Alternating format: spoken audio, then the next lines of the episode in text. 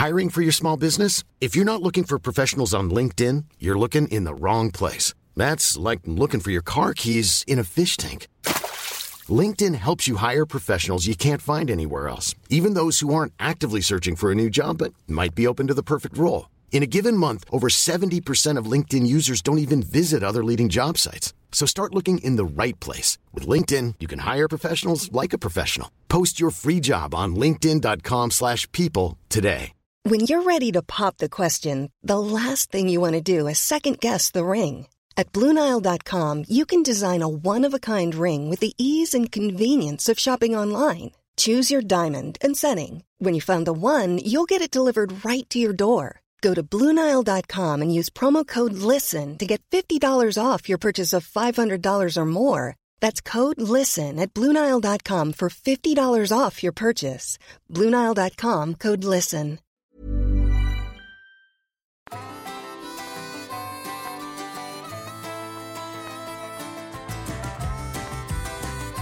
Action, tagning 2.0, Toppenjakts podd, avsnitt 25-ish. Med Lars och Lill-Ove. Hej Lill-Ove! Ja men tjena! Vi kör någon slags poddmaraton du och jag. Favorit i repris. Vi hade ju så trevligt sist så vi tänkte vi, vi kör en inspelning till. För er som, om, om ni inte hängt med på Instagram så poddade jag och Lill-Ove i, var det igår? Förrgår var då, då kände vi att vi, klipparen verkar ju vara en riktig arbetsmyra så ja, eh, han hade ju lätt fått klart det där. Men nu kanske det blir klart idag ändå. Vi kan släppa det idag fredag. Det- Alltså, tänk om vi hinner deadlinen. Vi har ju som eh, standard att vi försöker släppa podden på fredagar.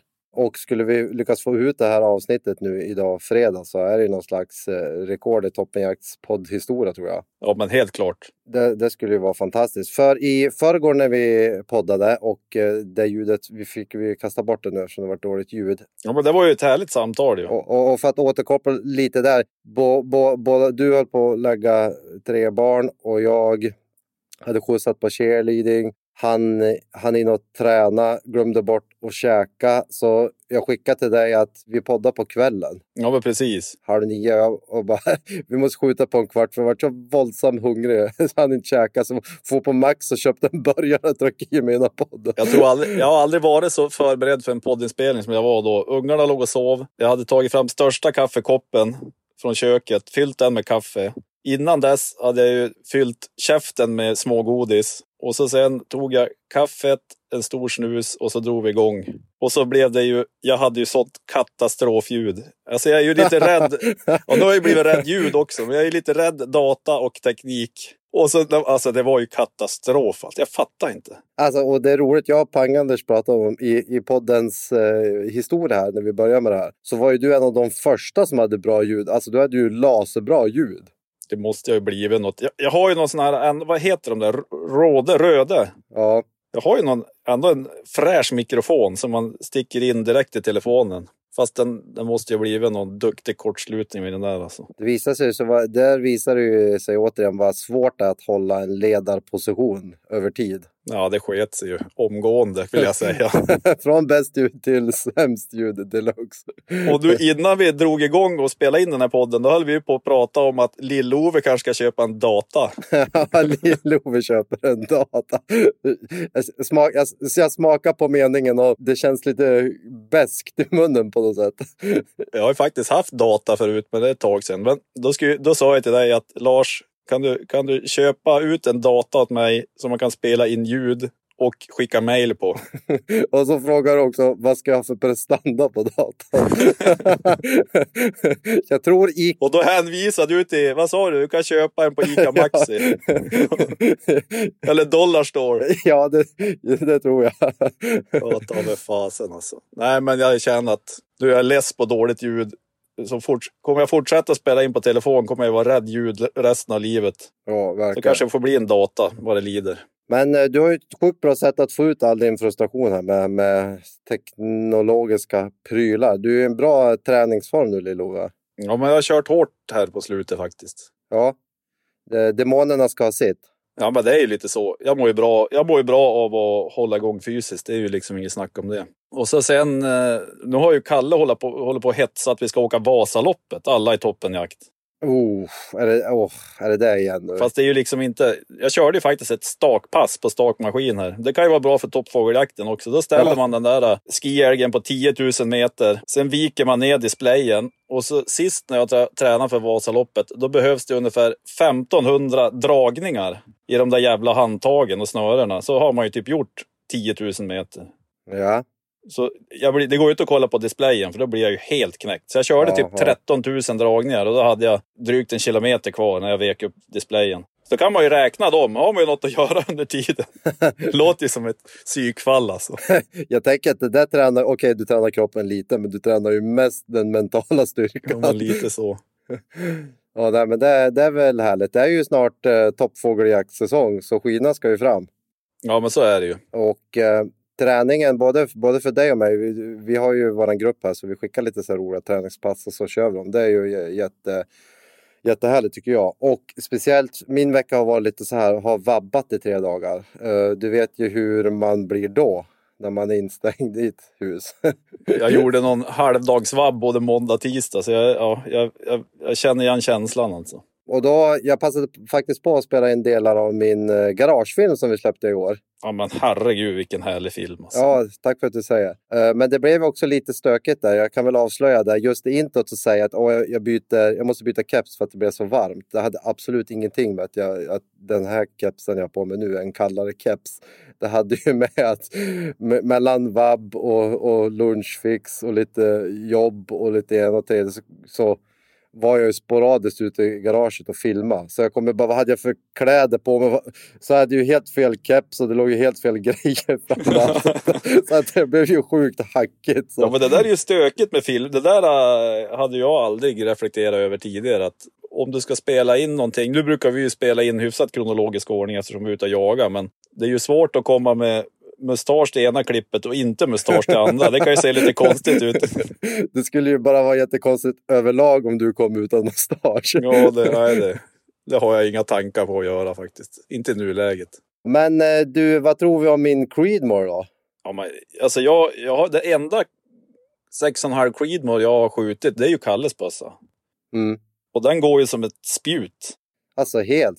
Jag har aldrig sett Kalle skjuta så bra som när vi, eh, du, jag och Kalle var och, och sköt, sköt in den i lite utbildningssyfte. Vi kommer ju släppa tre filmer om skytte på lite längre håll och du är in- instruktör där. Ja men precis. Ja men det där känns ju lite kul för vi var ju, vi var ju nere i Skara. Vi träffas ju förra veckan. Det känns så länge sedan. Men det Var, var, var, det för, var det förra veckan? ja visst fasen var det det. Ja, det var förra veckan. Det känns ju som en evighet sedan. Ja, verkligen. Och speciellt nu, det känns jättelänge sedan vi poddade och pratade om det här också. Men det var ju bara två dagar sedan. Ja, men Vi var i Skara och eh, först var vi ju på eh, jaktmässan. Det kan vi prata om en liten stund. Men, men det Mm. du skulle säga, då var vi och sköt på en skjutbana där utanför Skara. Ja men den var ju en härlig, det var ju en 300 meters bana med, ja men det var ju som ett öppet fält i sidan där så det blev ju lite vind. Mm. Han väl inte påverka jättemycket men Kalle köpte ju en bössa där av en Bergara från Astro Sweden och så sen, ja men typ ett helt jädra kit. Ja, Vision, Vision chassi och eh, lite lullull på den där. Delta-kikare och några fräscha benstöd och någon rejäl dämpare. Men Ja, ja, och så sen var vi ute och pangade lite där på 300 meter och han, skö- ja, men han sköt ju svinbra med den där bössan. han sköt ju som en gud. Jag har aldrig sett Kalle Zackari Wahlström skjuta så där bra. Ja, det var roligt alltså. Vill absolut inte frånta Kalle hans extremt fina skytte, men du var ju en stor del där tycker jag. Du är en fantastisk instruktör. Ja, men tack, tack. Ja, men det flöt ju på bra. Vi, vi hade ju breakat in den där när vi var på björnjakten och skjutit lite mäler. Bara, alltså typ bara jaktmatch. Och så sen har vi ju, vi har ju kört Saco ammo till den där. Så nu har vi gått över till Saco TG Precision. Och det är ju egentligen en kula för, ja man kan, du kan ju jaga typ topp toppfågel med den, men det är ju en kula som är gjord för att ha, ja men den är bara gjord för att ha så bra precision som möjligt egentligen. Mm, mm. Och den där bössan med den Saco-kulan sköt ju som en dröm. Jag sköter som en, en, ja, verkligen som en dröm. Också en dröm att se dig i, i arbete, Lill-Ove. Du har ju ett sånt extremt vass öga att se de här små, små detaljerna. Skytte handlar ju om de här fina detaljerna i sin skjutställning och avfyrning. Och, och du, du ser ju det här att ah, du kanske trycker lite med axeln där, du måste få upp lungorna lite så att du inte ligger på dem och, och att du måste som en golfsving dra klart ditt avtryck så att du inte stannar liksom så fort det smäller. Alla de där små korrigeringarna, det, det syntes ju liksom på Kalles minspel hur nöjd och glad han blev när det bara... ja, men det var ju härligt. Men det är ju så, skytte handlar ju om Alltså egentligen allt skytte handlar ju om att man har koll på detaljer och kanske till viss del gäller det ännu mer i, ja men alltså man ska skjuta på riktigt långa håll. Mm. För då blir det ju Små fel ju, kan ju göra jättestora utslag om man ska skjuta på långt håll. Det gör det. Och lite kul hade vi på banan. Det var en jättefin bana och det satt ju vimplar på banan. Ja, men det var ju tacksamt. Och det såg man ju stundom att det friskade ju i ganska bra sidvindar. Ja, men det gjorde ju det. Den, den har ju en, en påverkan och, och jag upplever som i det båset vi sköt ifrån och så första vintern såg man att det blåste inte så mycket på dem. Men liksom längre ut mot målet så stod de ju nästan rakt i sida. Och det, ja, men det var ju tydligt att det var skillnad. Det kan jag, det kan jag uppleva på jakten. Ibland har, har man ju tabbat sig och då, där har man legat i någon liten dvälja eller någonting. Och där, ja, så har man försökt bedöma vind på träd och grejer man ser eller bara. Och så har man tänkt att ja, men det blåser inte så farligt. Och sen när man kommer ut över hygget man har skjutit någonstans bara, men satan vad det blåser. men är inte det, i alla fall min erfarenhet, de bommar man skjuter, ja men typ på toppfågeljakten, det är ju att man har underskattat vinden. Mm. Att man, eh, det kan ju vara läskigt att hålla, tänk om du har en orre i topp och så ska du skjuta, att till och med hålla korset utanför orren. Ja, ja. Det kan ju kännas lite knäppt om man aldrig gjort det förut. Och där var ju, och ännu läskigare är det väl uh, renen som du sköt när vi var och jagade ren. Ja. Då blåste det, är ju ett fjäll så det fattar ju alla att det blåser alltid på ett fjäll. Och det blåste bra. Ja men där vindar det på ganska rejält alltså. Det vindar på ganska rejält och du sa att den stod ju då uh, från vinden, hur ska säga, riktat. Så att för, för, att kompensera för vind så höll ju du mot vommen nästan, vilket är ju jätteläskigt. Ja men precis. Alltså det var ju inte så här svinlångt eller vad, vad var det, 240 eller något sånt där? Ja, något, något sånt var det. Men alltså i by, jag tror att det var upp mot 10 sekundmeter rakt sidvind. Ja, lätt, lätt, lätt, lätt. Så det var ju alltså vilket imponerande skott du tog där att, att hålla då i, i vommen och den satt ju klockrent där den ska. Ja. Du, du, du läste vind, du beräknade vind och tog vind och driften där kanon. Ja men, det, jo, men det var ju svinkul att man lyckas. Men det är också det här, vill man, det är ju, alltså det är ju högst, högst individuellt. Om man vill, vill man klicka för vinden mm. eller vill man hålla av för vinden? Mm. Men jag, klick, jag, jag, rör, jag har ju en kikare där man, alltså med torn både i höjd och sidled. Så ja. man kan klicka på kikaren för att kompensera för avstånd och vind. Men jag klickar aldrig sida. Nej, du håller bara. Enda gången, eller aldrig, det händer att jag klickar i sida om man skjuter på extremt långa håll. Alltså millprickarna i korset räcker inte till för att hålla av i vind. Ja, precis. Så då kanske man klickar fem mil. Alltså nu, ja, mm. nu kanske inte folk fattar, men att man klickar för att överhuvudtaget kunna hålla av. Annars behöver man hålla typ utanför kikarsiktet. Eller utanför där det i alla fall finns sträckplatta i kikarsiktet. Och, och, där, där har ju de mer taktiska siktena en fördel. Att där har du ju både julgranar och millprickar och sånt där. Så du kan ju fortfarande i riktmedlet sikta på en prick på målet utan att behöva klicka. Och det är ju så det funkar när man håller av för vind. Du kan ju inte bara ha ett kors, för då vet du liksom. Du måste ju ha prickar i sida eller streck i sida som du vet hur mycket ett så, sånt streck är på det avståndet. Uh, höjd, höjd klicka, jag klickar inte heller för vind. Jag ska försöka träna på att bli bättre klicka för vind, bara för att det kul att öva och träna på. Men jag klickar ju för höjd. För höjd tycker jag, är, om du ska skjuta en fågel på, på ett längre håll. Jag tycker det är så sjukt svårt att sikta på luften. ja, men det är ju, jag gör ju alltid det, 100 procent. ja. Under förutsättning att jag har tid. Och det har man ju nästan alltid på den typen av jakt. När ja. det är smyg och pyrsch och ja. toppfågeljakt. Ja, men då mäter man avståndet och så prupp, klickar man upp bara. Det är ju, där är det ju jättekonstigt att, att sikta då. Om, om vi säger att du har ett rikt, riktmedel, optik som inte har millgradering eller, eller MOA att sikta på himlen. och så. Nej, det skulle, det skulle kännas lite märkligt. Ja. Eh, Men det är ju väl som man tränar. Det skulle, det skulle ju vara kanske utmanande att göra det också. något som jag tycker är jättekul där man verkligen får träna och, och kompensera för vind. Jag tycker det är superkul. Det är på ripjakten och jag skjuter ju nu med Ja, en ja. 22 long rifle. Jag skjuter inte de här mer fancy grovkalibriga eh, rimfires. Och där, den kulbanan på 22 long rifle får man ju kompensera duktigt för. Ja, den, den får ju jobba lite i sidvinden, den där kulan. Alltså. Men det, är som, det finns ingenting annat som man inte liksom, som inte är en färskvara. Du blir ju bra på det du tränar och samma är det ju med skytte. Du blir ju ingen bra skytt på att skjuta en gång per år och tänka fan det här kan jag. Jag sköt ju en klisterlapp. Nej. Nej, nej, men det är ju, alltså det handlar ju om, och, och sen vet man ju hur det är. Många, alltså, det är ju inte alltid man har tiden att vara ute och skjuta, men det känns ju- alltså det är ju också det här när man ska ut och jaga, man känner, ja men nu har jag ändå kunnat träna lite grann, det känns okej liksom. Det, det pratade vi om i förra podden du och jag som ingen har lyssnat på. det som vi inte postar. Det här med att jaga klisterlappar på skjutbanan. Ja, men precis. Ja, men du, du ställde ju någon fråga, typ att det här, ja Lill-Ove, hur, när det börjar gå troll för dig på skjutbanan, vad, varför och vad gör du åt det liksom? Ja, men det är ju dels det här med, det finns ju vapen som har sån sjuk precision så att du kan egentligen sätta upp fem små klisterlappar en gånger en centimeter och skjuta fem skott, en i varje klisterlapp från 100 meter och träffa i klisterlappen. Fast det är ju liksom inte varje dag du kanske löser ut det. Och jag, jag, jag förordar ju att man har ett lite större mål. Alltså typ lura skallen lite. Man börjar bomma de där klisterlapparna och så bara fan. Alltså blir man ju typ less på sig själv för att man inte skjuter en klisterlapp på 100 meter. Och det är egentligen helt sjukt att man blir less på sig själv för att man inte skjuter en klisterlapp. Det är som att skjuta en, ett rådjur i ögat på 100 meter. Så att de, de kraven blir nästan lite orättvist mot sig själv. Då är det bättre att ha ett större mål och att du träffar det där målet varje gång. Men säg att du har en cirkel på 3 eller 5 centimeter. Men då kan du ju däremot se hur centrerad i den här cirkeln ligger träffarna.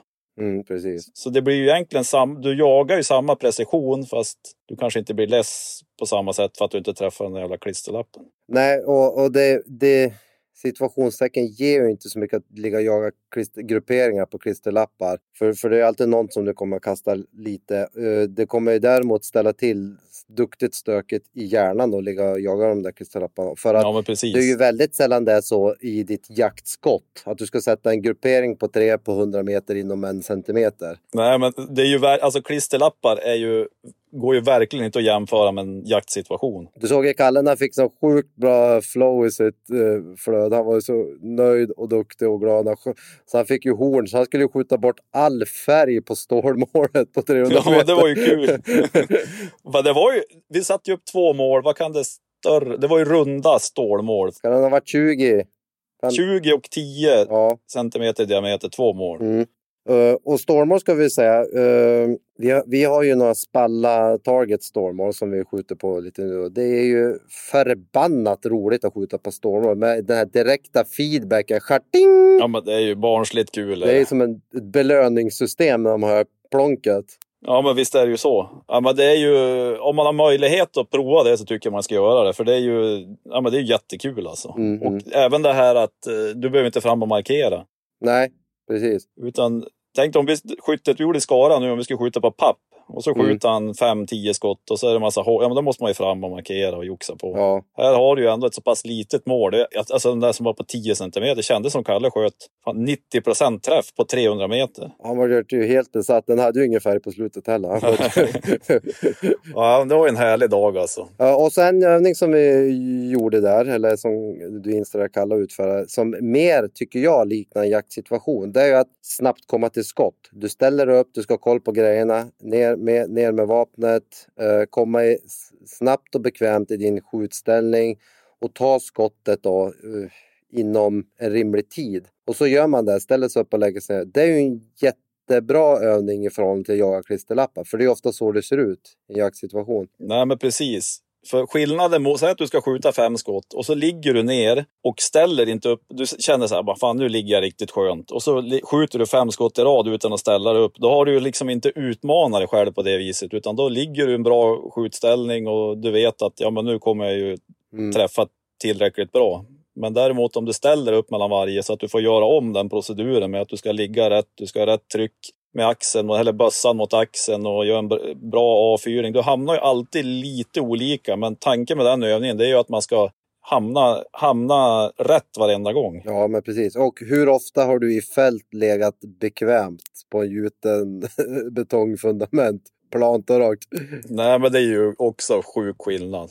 Ja men bara det här med ja, men toppfågeljakten. Det är ju så här. Ja men nu låg ju Kalle svinbra med benstöd, bakre skjutkudde under, ja, men under kolven och, och ja men så. Det händer ju liksom inte på jakt. Om du inte har ett, har ett jakttorn som du är helt jävla platt. Men det är ju den skjutplatån har man, ju aldrig, alltså, har man ju aldrig på jakt. Nej, nej. Inte jag i alla fall. Har aldrig lyckats med det. Nej, inte jag heller.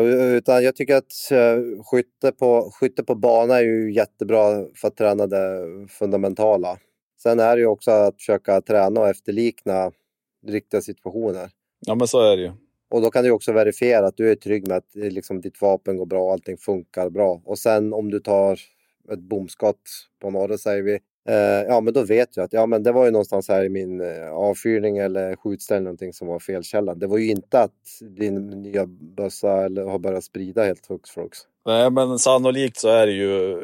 Alltså har du, har du en, en bössa med bra precision och ett bra kikarsikte och grejerna sitter på plats som de ska. Då är det ju ofta, det kan ju vara att du skjuter på för långa håll. Mm. Men, men bommar du ett skott som du, som du vanligtvis träffar på skjutbanan, då är det ju inte bössans fel. Jag tror vi har pratat om det tidigare också, att träna på långa håll är ju bra och det är ju inte målet. Allt, allt vilt man skjuter på är ju alltid målet att ta ett så säkert skott som möjligt. Att komma ja, så visst. nära som möjligt. Men om du aldrig tränar på att skjuta lite, du, du flyttar ju in en komfortzon. Så tränar du på blir bekväm på lite längre håll, då när du ska skjuta på 200 eller 150 eller vart det är, så kommer du vara mycket tryggare med en kulbana, med ett system, med din kompensering, du känner din kaliber och alltihopa. Så det... Ja, men det där, det ligger jättemycket i det. Då känner du ju bekväm i att ja, men det här skottet kommer jag träffa och mm. bara ha det självförtroendet förenklar ju jättemycket. Ja, för att det är ju många parametrar i en jaktsituation som, som spelar in. Du ska vara lite stressad, du har, ska, vad heter det, avståndsbedöma och komma i skjutställning och sånt där. Så att eh, då är det ju viktigt att det här fundamentala sitter där. Ja men så är det ju. Och även det här som vi diskuterar i att man, man kanske ligger lite väl optimalt på en skjutbana. Men det,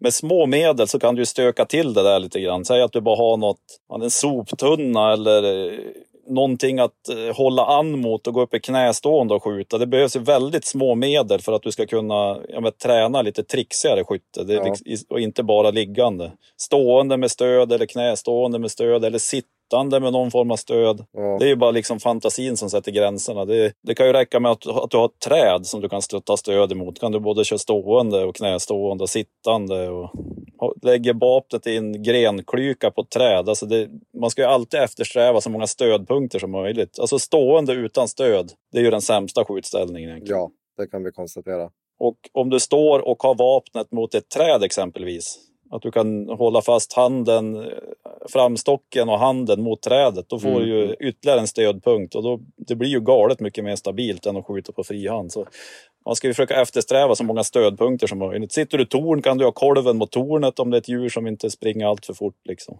Apropå att träna skytte så var ju vi på en eh, jaktmässa hos Astro Sweden Skara. Det var ju, det var ju svinhärligt. Då. Det var superhärligt. Och där tränade vi skytte. Vi eh, tränade i ett VR-spel. Gaim heter det va? Gaim? Gaim? Ga ja, det där var ju över förväntan. Va? Alltså jag, det är väl kanske lite teknikrädslan. Man är skeptisk teknik. Men det där var ju, alltså det var ju galet mycket mer verklighetstroget än vad jag trodde att det skulle vara. Det var så sjukt verklighetstroget. Jag tror ja. inte alls. Och så plus att man har ju ett par VR-glasögon på sig och där tittar ju då skytten. Sen kan ju publiken titta på en, en storbilds-tv vad som händer i spelet. Vilket också är jättekul. Ja. Speciellt om man har ett kompisgäng som, som spelar där. Men men när man tog på sig de där VR-glasögonen så var det som bara... Man sögs in. Det var som ett djup, ett rymd inne i de där. Och det, var, det laggade ju ingenting utan det var ju väldigt responsivt. Det hängde ju med. Och vilt, viltet som kom fram var ju, och hela spelets uppbyggnad med hur du får poäng och du får minuspoäng och liksom att du tar säkra skott premieras och sådär. Det var ju jätteverkligt. Ja, men det var det ju. Du vart ju nojig. Det, det dök ju upp viltarter du aldrig hade sett förut. Precis. Det- det var- frå- Jag frågade in i VR-glasögonen. Vad den här bruna jättegrejen med stora horn? Vad, vad är det för vilt? Ja, vad kom det? Det var ju vildsvin framför allt. Sen Kom det någon räv någon gång? Kronhjort ja, dök kronhjort upp. kom det också. Och så var det ju liksom passgränser, eller vad heter det? Uh, Ja, skjutgräns. Höger, vänster. Och... Utgräns, höger, vänster. Och så var det ju många luringar som kom. Det kom ju sugga med, med kultingar. Ja, det lyckas man ju dunka ner någon stackars sugga. Det var ju tråkigt. ja, ja, och det var, var ju det också som gjorde att det blev ju väl. Du måste släppa fram och verkligen hålla koll och hålla in och liksom ta det säkrare skottet. Ja, det var häftigt. Du, du skötte det där snyggt alltså. Du var träffsäker och strategisk. Du, du, du skötte ju jaktek- jaktetiken bäst av oss allihop. Jag var ju först ut. Jag sköt ju på grisar som sprang på duktigt långt håll alltså. Men det kanske var lite som verkligheten. Jag, är- jag är ju rädd alla de där djuren. Jag vet inte ens vad de är. Så jag måste hinna identifiera dem först innan jag, innan jag skjuter. Ja, men det var ju bra. Men också den här saken där, eh, det reflekterar jag kanske inte över när jag sköt, men det här eh, bara, ja men dels så, du får ju, efteråt så kan man ju se på gris, man får ju som en gris och så ser du alla dina träffar och det är ju också så här, ja men då inser man ju att, alltså sina begränsningar i skyttet. För en gris, som, en liten gris som springer fort Mm, på långt håll, mm, mm. alltså, men alltså de jag sköt på där, det skulle jag inte skjuta på i sk- skarpt liksom. Det är ju för, alltså det är för chansartat. Ja, det kan ja. ju gå bra, men det kan lika gärna bli jättedåligt. Och, och, jag, och jag fick faktiskt den här känslan som när jag är nere och jagar med er. Att det här, eftersom jag då inte är lika van att det kommer grisar, jag ska hinna identifiera dem och sånt där. Det var lite så att jag måste liksom, oh, lite den här i, i bakhuvudet. Jag måste kolla eh, att det inte kommer kulting, att det är en sugga som kommer ut och så var det ju träd emellan och hela den biten. Så det, för mig vart det ju jätteverkligt. Ja, men det är ju grymt ju. Så det, det kan vi starkt rekommendera. Ja, det där skulle ni ju alla fått prova som tycker det är kul att jaga och skjuta. Och så var det ju som en trästock med någon lasermodul eller något fram till och så blir det ju att man ser, man går upp med den där stocken anläggning och så ser man ju som en aimpoint eller en rödprick egentligen som är riktmedlet. Jag tänker att det är ju liksom jättebra komplement att öva sin, eh, sin skytte. Man kan ju öva på skjutbiograf så får du ju liksom rekyl och skjuta med ditt vapen och sånt där. Men eh, det kostar ju också pengar och, och ammunition så ett jättebra komplement till allt annat skytteträning. Jo, men jag- tänk dig bara ett jaktlag som köper en sån där. Jag, jag, Mm. jag vet inte riktigt vad de kostar, men det måste ju vara Noll aning. Nej, det måste ju vara en, alltså en superinvestering. För går man ihop några stycken eh, som tycker att det är kul att träna skytte så är det ju galet mycket billigare än att köpa ammunition. I alla fall i långa loppet tänker jag. Och som i, i vårat gäng, vi var ju fem då som skulle tävla. Vi fem i toppen som skulle tävla in, in, inom Bördes. Det blir ju ingen hets, det blir ingen tävlingshorn hos någon. Nej, nej, nej. nej. Det var ju bara pepp, det- bara pepp från alla. Inga psykningar, bara Ja, pepp. ja. Så det är en kul kompisgrej också. Ja, men verkligen. Du, ehm, eh, köpte du några grejer då? Var du runt och tittade på alla eh, miljoner grejer som fanns? Jag köpte ju en grej, oklart hur länge den har funnits på marknaden, men det är ju någonting som, eh, som man ska behövt ett tag. Alltså jag har ju ändå gått, eh, haft jakthundar, ja men det är väl snart 20 år. Men det är alltså, när man går med böss, jag har ju alltid kört som en Mm. singel vapenrem. Som jag hänger upp på högeraxeln. Och då blir det ju lätt att man måste gå och hålla i den där eller hålla bössan bakom ryggen för att den liksom inte ska hålla sig på plats. Och nu var det ju en eh, jävla fiffig lösning. Man slingar det här, det är som ett band som man kör som en sling runt kolvhalsen. Alltså sätter på böss, eller lägger upp bössan som vanligt på axeln och så har man fäst den där slingen i kolvhalsen och så drar man den runt magen och klickar i den i vapenremmen. Man kan nästan li- likna det vid ett trepunktsbälte på, i, bilen. Ja, men det är väl en bra liknelse. Det är kanske lite stökigt att muntligen försöka förklara det här, men den satt ju som ett smäck på ryggen. Ja, den såg jättebra han var ju supertrevlig. Han som, han, gjorde, han som var på mässan och sålde dem, han gjorde dem själv va? Ja, han sydde väl dem hemma. Eller? Alltså superhärlig människa. Han följer oss på Instagram också. Jag kommer inte ihåg vad de hette de där. Han borde nästan få lite reklam här i podden kan man. Ja, han får, ge, han får ge sig till känna, han som gjorde de fina vapenslingsystemen. Det var både jag, Pang-Anders och Kalle köpte en sån där. Ja, vi var ju några fler som tänkte köpa det, men det var ju några som köpte slut på hela lagret. Ja, men du, alltså rent, men jag tänker Astro Sweden. Jag har ju, jag, tyck, jag är ju lite optiknörd, så jag älskar ju deras. Jag har ju mycket, varit mycket inne på deras hemsida och kollat ja, allt från kikarsikten till handkikare och oplatskikare. Men eh, det var ju jättekul att se butiken och träffa de som jobbar där. Ja, Känns ju som de har, alltså personalen har ju spetskunskap inom ett, alltså jättemånga olika områden. Och, och jag tänker att det är deras styrka. Att, att de har ju någon som faktiskt kan hjälpa dig. Som, som är nördspecialist inom optik. Kan berätta det här och jämföra med det här. Ja, men det är väl grymt ju. Och, och idag 2021 är det ju en djungel av prylar och man orkar ju inte researcha allting liksom själv. Då kan man få professionell hjälp. Det är ju därför jag bett dig scouta en data till Lill-Ove. Professionell hjälp.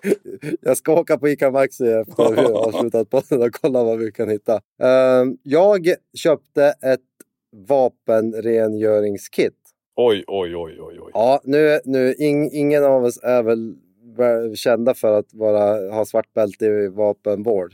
Men nu är det dags. Så nu är alla de här rengöringsmedlen nu är ju helt annan sammansatt och luktar ju inte någonting och eh, ja, mycket bättre eh, ur många synpunkter. Plus att jag köpte, heter det läskstång? Nej, Jo, men det kan man ju säga att det är. Jo, men det är en läskstång. jag har ju haft gamla läskstänger sådana som man skruvade ihop från jakt eller kom skramligt i ett paket och så var det då.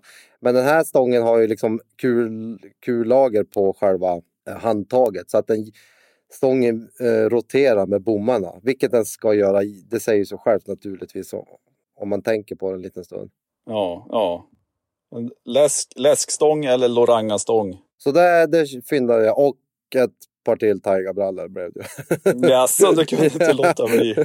Du har väl slitit ut fem par nästan av de där, eller? Ja, men jag har ju kört hårt på de där. Jag tycker de där eh, svinhärliga. Vad heter Jag kommer inte ens Ja. ihåg vad de heter. Men det är ju en typ en klassisk friluftsbyxa med lite benfickor och klassiska jeansfickor om man ska kalla det. Och med lite stretch och lite förstärkning på knän och nere, nere vid fötterna också. Jag vart lite stressad när jag såg det första dagen i jeans. Men sen dagen efter då, oh, kände jag, då hade du stand, Vad håller han på med tänker jag. standardkittet. Nu är han nervös tänkte jag. Eller något. Tror, tror han har blivit något nu för att ta på sig jeans här. Ja, nej, så det, det var ju verkligen en lyckad helg tänkte jag säga. Det var det inte alls. Det var en lyckad mässa.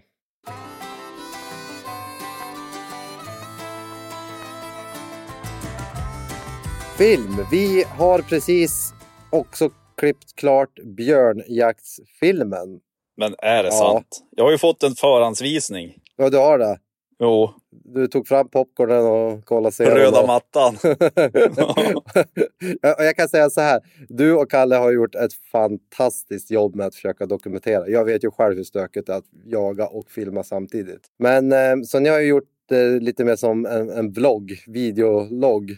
Jo, det är ju lite, lite, lite eh, dåliga kameravinklar ibland, lite skakiga kameror, men, eh, Det är ju härligt. ja, men vi kämpar på med det där. Jag tyckte det var svinkul. Det kändes ju inte... Jag, alltså för, nu hade vi bara en liten jädra kompaktkamera med oss, men det kändes ju noll betyngande att filma. Nu var det väl mest Kalle som filmade, men ja, det, det var bara skoj liksom. Jag tycker att det blir superhärligt. Det blir ju nästan som att man är med er där på plats och får hänga med. Och så händer saker hela tiden och så kommer ni framåt och berättar. Och, och så hade ni ju proffset Rasmus Boström med er. Ja, det var ju... Vilken kunskapsbank! Ja, herregud. Ja, men det var ju för jäkla härligt. Jag har ju träffat Rasmus någon gång innan och surrat, ja, men, surrat lite björnjakt med honom över telefon och över en kopp kaffe. Men ja, det var ju det var som ett privilegium att smyga runt med han i skogen och se dels all hans kunskaper men även eh, bara för att kolla hur hundarna jobbar. Alltså Blaser, alltså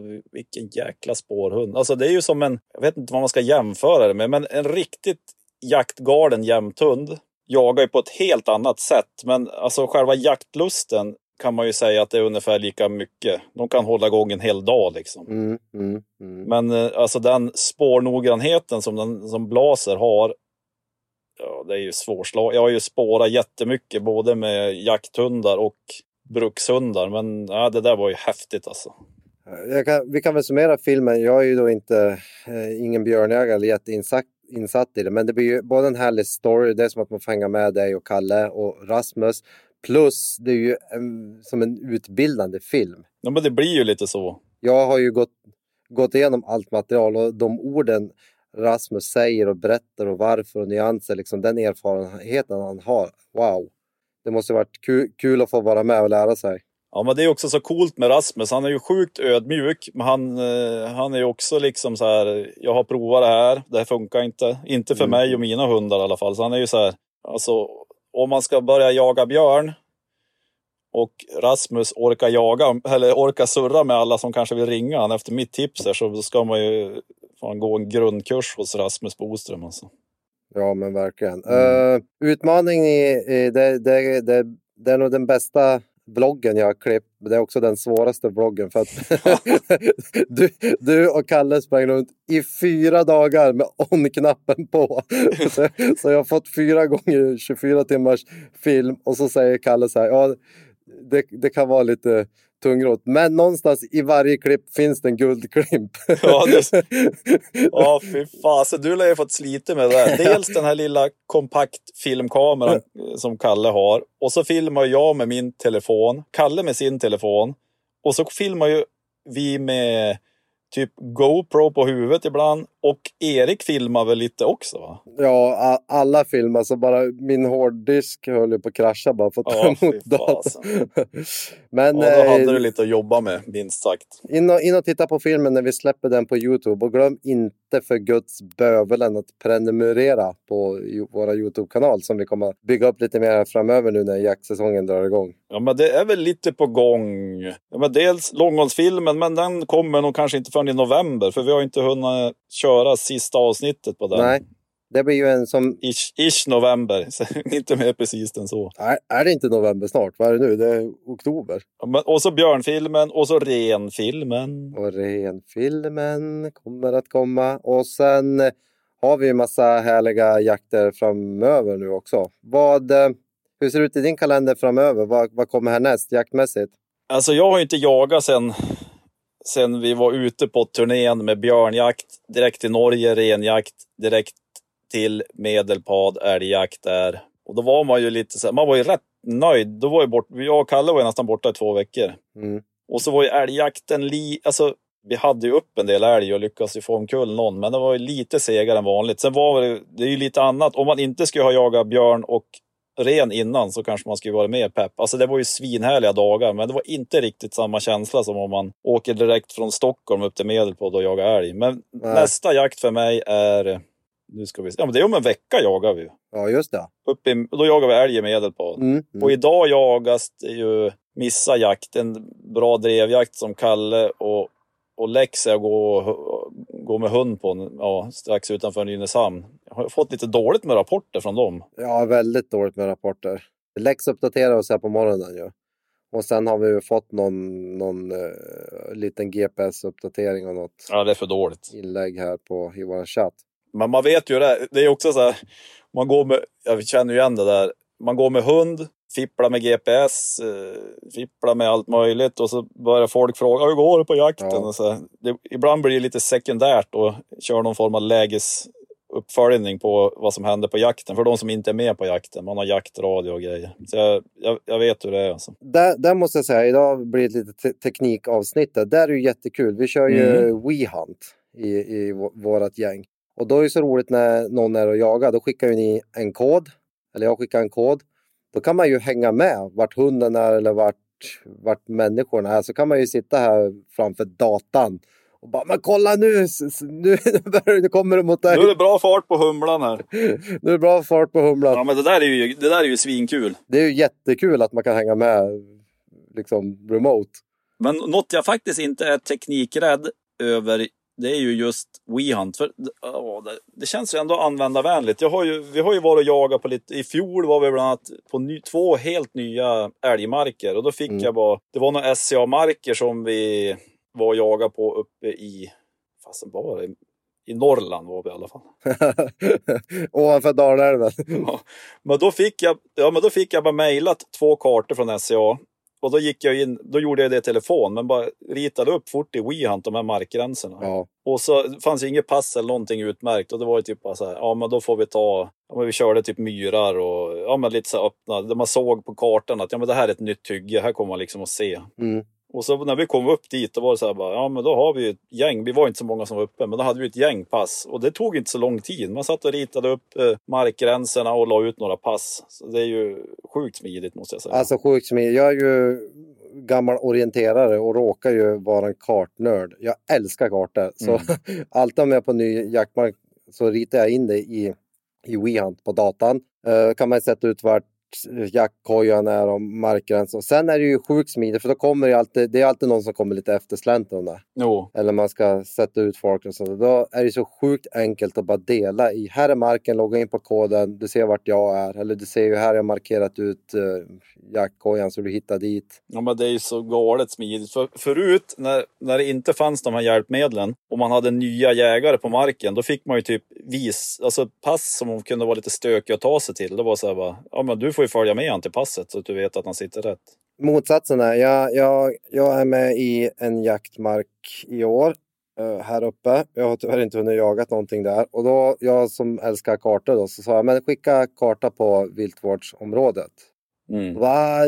Jag vet inte om vi har någon karta och sånt där. Ja, men det är målat på träden. Vadå målat på träden? Det, det, det, Följ, följ färgen. följer färgen. Okej, men jag måste ju fortfarande veta ungefär vart gränserna går, vart det är målat på träden. Jag vill ju ha koll på vart jaktmark är. Och då, nej, men vissa, vissa sådana här är det, ju- finns det dåligt kartunderlag måste jag säga. Mm. Och det, Ja men, då, och, ja men så är det ju verkligen. Och Men just det här med ja, men exempelvis WeHunt, är ju, alltså för jaktsäkerheten är det ju också helt magiskt. Att man kan se att folk är på pass helt enkelt. Att de inte har irrat bort sig i skogen. nere i södern hos er då, vad jagar man nu? Dov, kron, gris? Nu jagas det ju lite allt möjligt, men nu med hund jagas det ju gris och älg och rådjur och... Vänta nu. Dov, ja, men dov men nu, alltså nu är ju inget uppslagsverk, men det finns ju... Vi får kolla jakttabellen. I, Ja, men kron jagar man ju nu och dov till viss del, va? Eller brunsten, den börjar senare. mm, mm, Ja, där får ni ta med en nypa salt. Kolla jakttabellen. Men det jagas en jädra massa vilt. Alltså. ja. Matvilt i södern då, eh, av eh, hjortdjuren. Har du något eh, favorit att äta? Oj, oj, oj. Ja. Alltså jag älskar ju älg, men, men det, är ju, det, är ju, det blir ju lite stapelvara för Ja. mig, alltså som har så sjukt bra älgjakt och får väldigt mycket kött varje år. Rådjur tycker jag är svingott, kronhjort, dovhjort. Jag skulle absolut, alltså vildsvin tycker jag också är gott, men det ska jag inte, det är inte mitt favoritvilt. Jag skulle nog välja dovhjort alltså. Ja. Känner man eh, skillnad i smaken mellan dov och kron? Alltså ett blindtest vet jag. Jo, jo men det gör man. Rådjur absolut, vildsvin absolut, älg, kron och dov är väl lite svårare. Rådjur smakar ju lite mer vilt. Ja men det, så är det ju. Ja, lite åt lever, leverhållet kan du göra. Om det. Och vet du vad jag ska äta ikväll? Berätta. Eh, simle innan lår. Ja men herregud. Renkött är ju fantastiskt kött. Jo, det är alltså den eh, ren honan, renkon, rensimlen jag sköt i Norge. Så jag, det ligger på tidning hemma, så det blir ju ren innan lår fredagsmiddag vet du, hos Lill-Ove ikväll. Bättre ekologisk mat kan du inte hitta. Stressfritt kött, inget antibiotika eller något annat skit. Utan den knall och fall har levt ett jättefint liv på ett kalfjäll, druckit kristallklart vatten, pang död, hem, tillagare, föder familjen. Behöver inte gå på en mataffär och köpa någon st- stressad. Nej, men det är ju, det är ju faktiskt en jädra bonus med jakten. Det är ju stor del att vi håller på också, att, ja, att vi tar tillvara på viltet. Ja. Ja, men verkligen. Hörru du, vi har ju surrat på som satan här i vår, våran podd 2.0. Är det sant? Undrar hur ljudet blir, är ju min farhåga. Men vi säger väl, eh, Ja, men mysigt att surra Lars. ja jättemysigt att surra Lilo. Vi, vi säger väl som vanligt, eh, in och följ oss på Instagram om ni inte gör det. Podden finns där poddar finns och glöm inte att gå in på Youtube och prenumerera på vår jaktkanal där vi kommer släppa alla de här härliga filmerna här fram i jakthösten. Och din garagefilm finns inte på Youtube, eller hur blev det? Eh, just ja, Är det bara IGTV? IGTV. Grejen är att vi har ju ansökt om ett partnerprogram på Youtube och Youtube är väl Google och eh, Instagram är väl Facebook. Jag gissar att Google och Facebook inte är bästa kompisar. Så att när vi ansökte om partnerprogrammet så får man inte ha samma film på de olika plattformarna om jag förstod hela rätt. Nej, jag förstår. Det är ju synd att de inte kan vara kompisar. Ja, eller hur?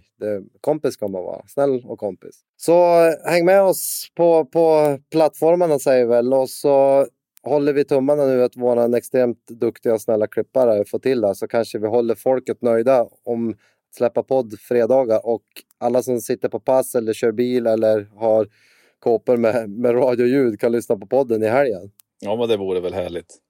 Och nästa gång jag är med och och poddar, då har jag ju varit och jagat så då kanske det blir lite jakt, jakt eller ny, nyligen jaktat jaktsnack.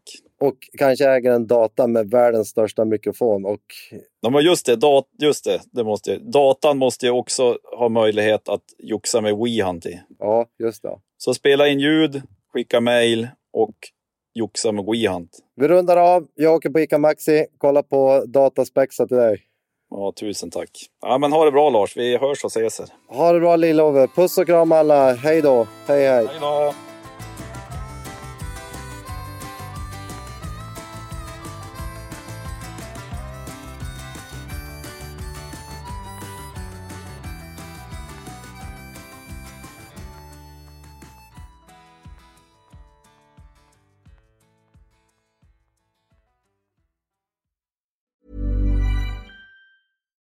When we're on a budget, we still deserve nice things. Quince is a place to scoop up stunning high-end goods for 50 to 80% less than similar brands. They have buttery soft cashmere sweaters starting at $50, luxurious Italian leather bags, and so much more. Plus, Quince only works with factories that use safe, ethical, and responsible manufacturing. Get the high-end goods you'll love without the high price tag with Quince.